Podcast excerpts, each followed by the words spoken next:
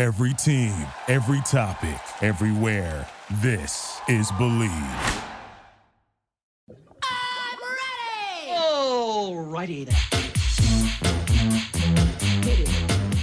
What is up, my millennial fam? Giacomo Thillet here for another episode of Bleav in Millennial Nostalgia.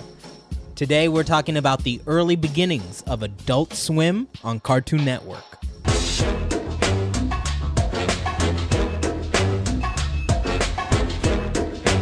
Now, those of you who actually recognize that music track are real OGs.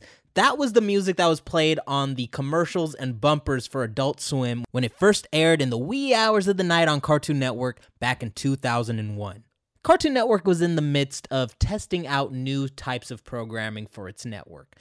It started off with Space Ghost Coast to Coast, which was a more PG rated, adult oriented cartoon that featured the old Hanna-Barbera character Space Ghost hosting a late night talk show where he would have celebrity guests who would appear in their live action form, uh, responding to him in his animated talk show studio. Space Ghost Coast to Coast started airing way back in 1994, so it predates Adult Swim by quite a bit. But it was in the late 90s and early 2000s that a lot more adult oriented animated series were making their way onto TV and succeeding. Shows like The Simpsons had already proved that it could be a winning formula when done right.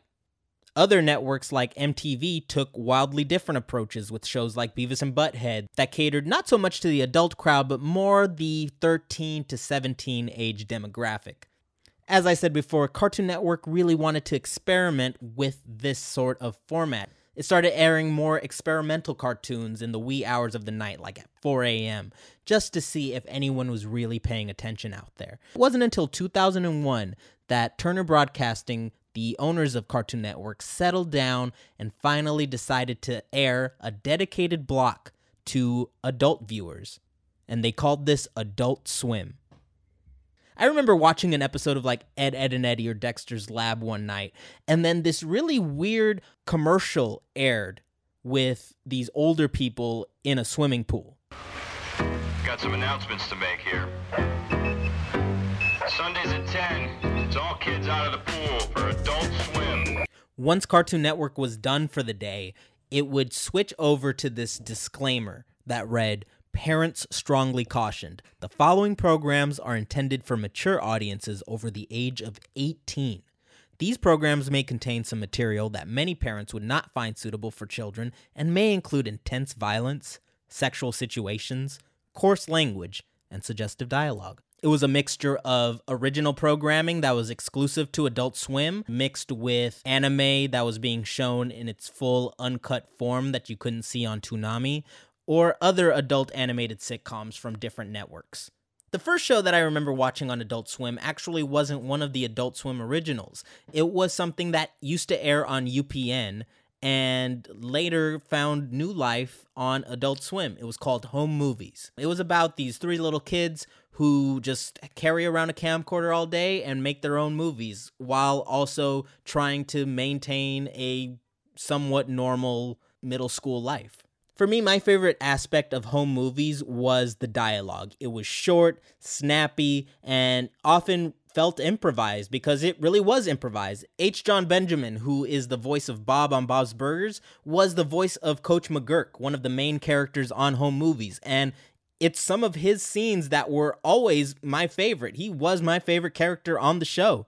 It was always his deadpan delivery that always got a laugh out of me. I've been to the can a few times, Brendon. That's what we call it, the can. Yeah. So when you're there, you call it the can, all right? What do you call cans in prison? You mean actual cans? Yeah. Like food? Yeah. Cans of food? Yeah. Those are still cans. Other second run shows that aired on Adult Swim during its primary stages of life were the WB's Baby Blues and The Oblongs. Baby Blues was based on a comic strip and kind of carried that typical sitcom feel that The Simpsons had.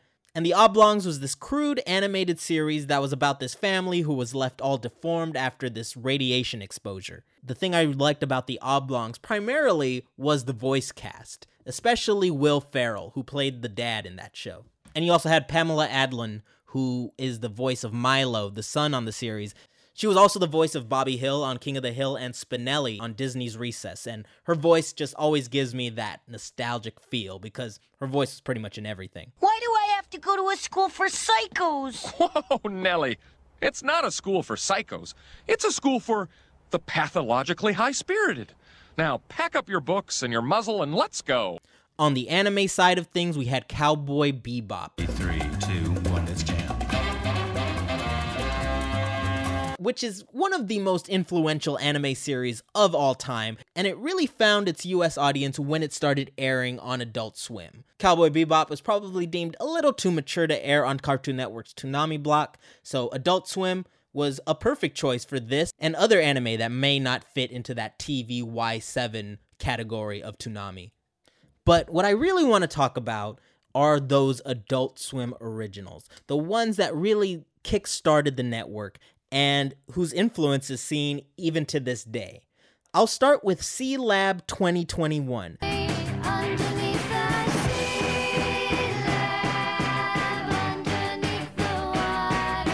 Now, Sealab 2021 was kind of a remake of sorts of a failed Hanna-Barbera cartoon called Sealab 2020. What they did is they took old episodes of that series, redubbed it with a more comical script, and added in additional animation and jokes to make it more adult.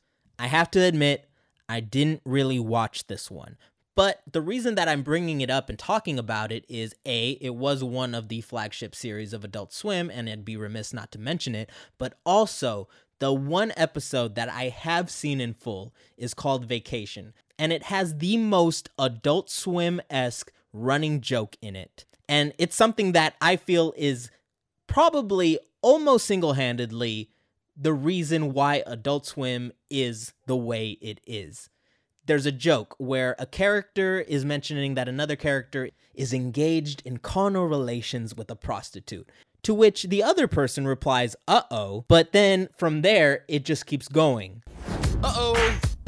Uh oh. Uh-oh. And going. Uh oh. Uh oh. And going. And of the 11 minute runtime, I would say that this joke takes up about three quarters of it. This monotonous, over the top, repetitive type of humor is a major staple of Adult Swim. The, the main example that comes to mind is the Adult Swim classic Too Many Cooks from 2014. Too Many Cooks starts off as your typical saccharine sitcom opening. But here's the thing the sitcom never starts because the opening theme never stops. Too many cooks. Too many cooks. Too many cooks. Too many cooks. Too many cooks. Too many cooks. And it keeps going and going, and it fills up the entire time frame of the episode. Things just get weirder and darker from there, and it really is an example of that same signature adult swim humor that was started probably way back in the very beginning with this Sealab 2021 episode. Another show that was on Adult Swim's original lineup was Harvey Birdman, Attorney at Law. Habeas corpus, Tully. Harvey Birdman, attorney at law. This one was one of my favorites because it featured all of my favorite Hanna-Barbera cartoons in the most outrageous situations. For example, there's an episode where Scooby and Shaggy get busted for marijuana possession. Where are you headed tonight? Is it like there's this green monster officer sneaking around at the old cotton mill? A green monster. yeah, a real fatty, man. The writing was really snappy. It had a lot of great voice talent behind it, including Stephen Colbert. And overall, it was one of my favorites of that original lineup. There was also The Brak Show, which featured Brak, who was a main character on Space Ghost Coast to Coast. And it really was just kind of just a jokey little series about him and his life in suburbia. Do you want to make love, darling? What did you say to me? I wasn't talking to you. I was practicing for my wedding night. But the crown jewel of Adult Swim's original television lineup was Aqua Teen Hunger Force. Number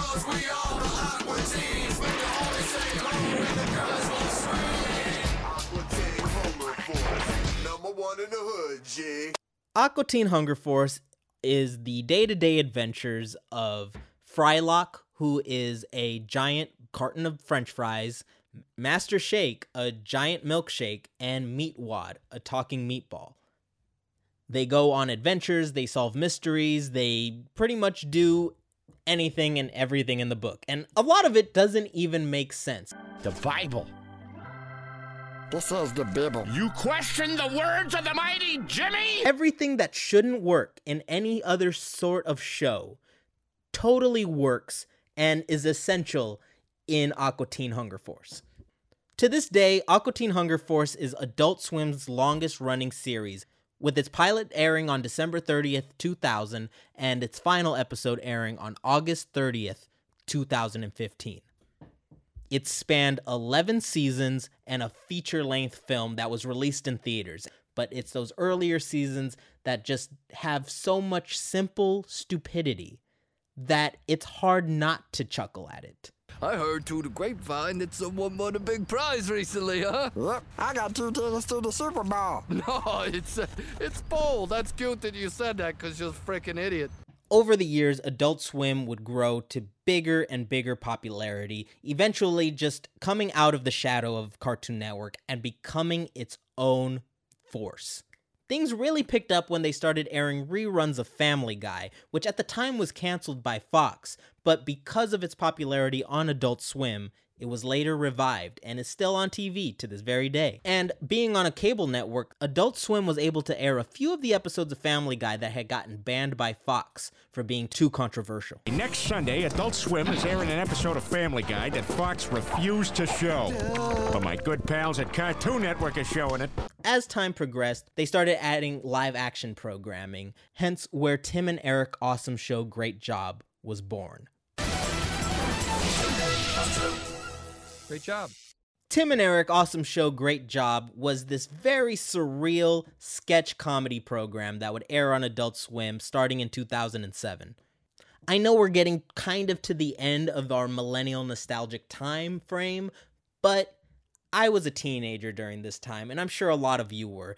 And for me, Tim and Eric added a lot to my surreal sense of humor. I just found it fascinating that they were like breaking every rule of comedy. They their jokes would linger on. Some of them wouldn't have a punchline. Some of them would try to have a punchline that was wildly different than the setup. It's not Jackie Chan, the award winning new trivia challenge from Cinco Games. Speed round. Name 10 things that aren't Jackie Chan. Toothpaste, pizza, lamps, Jackie Chan.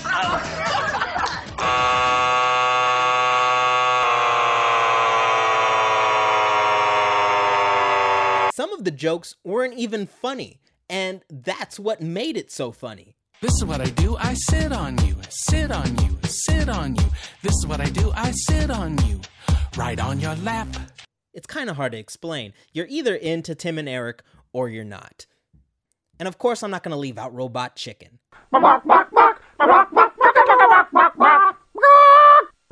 Robot Chicken is a stop motion animated sketch comedy program that had even more of that just over the top, nonsensical sense of humor. I remember first seeing the commercial for this and just being blown away because I hadn't seen anything on television like this. Robot Chicken's early days are some of my favorites. I will never forget the You Got Served segment with Voltron. Mama gave it juice. Work it out on the floor. Work it out on the floor. Work it out on the floor. Work it out on the floor. Oh, you ain't here to dance. Get your ass at the door. We just got served, team. Voltron, represent. Or the sketch with Walt Disney's reanimated corpse coming back to life to eat a real life Cuban boy who was at the center of this major immigration debate back in 2000. After being taken by federal agents from his temporary home in Miami, little Elian has been reunited with his family in Cuba. Elian, Elion? Ah! Elion! You, you never knew what you were going to get with Robot Chicken. And that's kind of how I feel about Adult Swim as a whole. Even to this day, it's wildly unpredictable what we're going to find. Yeah, they have their share of flops, like Saul of the Mole Men. And now he's Saul of the Mole Man. Saul of the Mole Man. which I kind of liked. I kind of liked that one. Or you can get unmitigated genius, like with Rick and Morty. Nobody exists on purpose. Nobody belongs anywhere. Everybody's gonna die. Come watch TV. Whether or not the quality of any particular show has stood the test of time, one thing is for certain about Adult Swim. In its almost 20 year history, it's always remained consistent.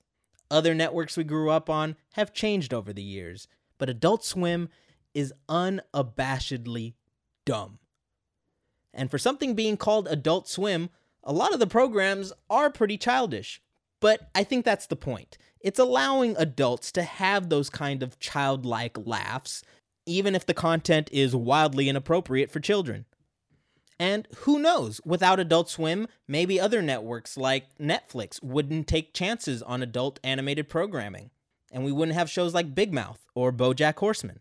While, yeah, Adult Swim was far from being the first company to invest in adult animated programming, it is the one that has its own style. Every other adult animated program usually followed the simple formula of the family sitcom. You had the Flintstones, you have The Simpsons, Family Guy, King of the Hill, etc., etc. But I dare you to compare any of those shows to anything on Adult Swim. There's nothing out there like any of their programming, for better or for worse.